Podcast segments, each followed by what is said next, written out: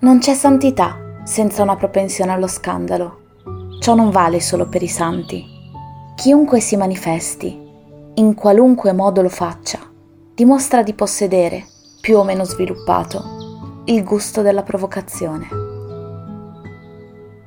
Nel percorrere l'ampio invaso della piazza del mercato, non si può non essere colpiti dalla mossa fronte concava che definisce l'esterno della chiesa di Santa Maria del Suffragio, rubando la scena all'anodino prospetto neoclassico della cattedrale.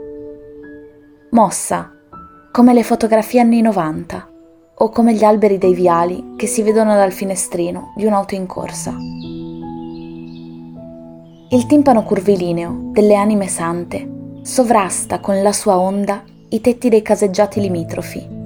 La chiesa del suffragio si trova sul fianco della piazza, normale cioè all'asse prevalente. Ho sempre sognato di dire questa frase da che ho lasciato matematica.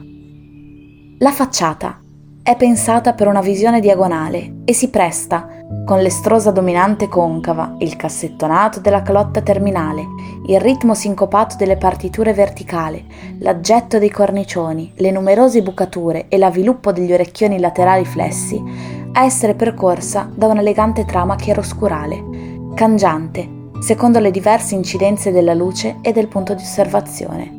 Insomma, assomiglia ad una crostata.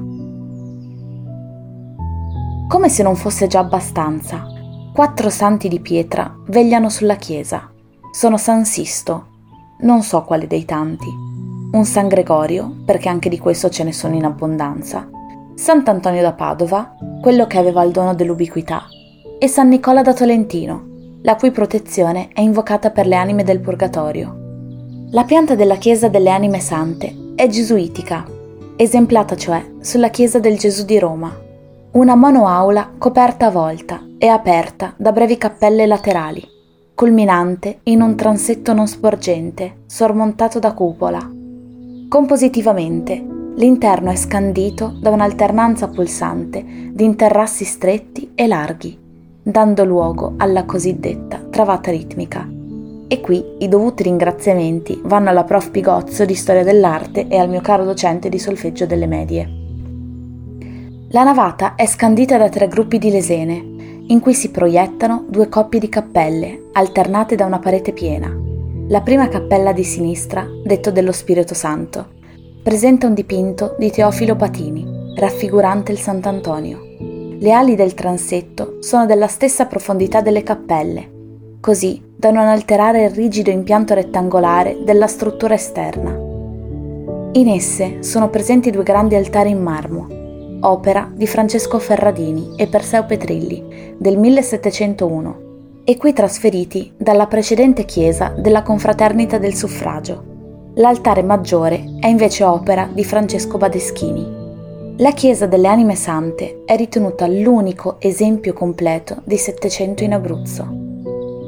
Mi hanno sempre affascinata molto le chiese, forse ancora di più le persone che si inginocchiano con le mani giunte. Passeggio per la navata in cerca dei lumini, faccio l'offerta e osservo lo stoppino della mia candelina prendere lentamente fuoco. Lo confondo tra gli altri, tra i ceri accesi e quelli che ormai si sono spenti Penso a quelle persone, in ginocchio, con le mani giunte, e prego affinché i loro desideri si realizzino.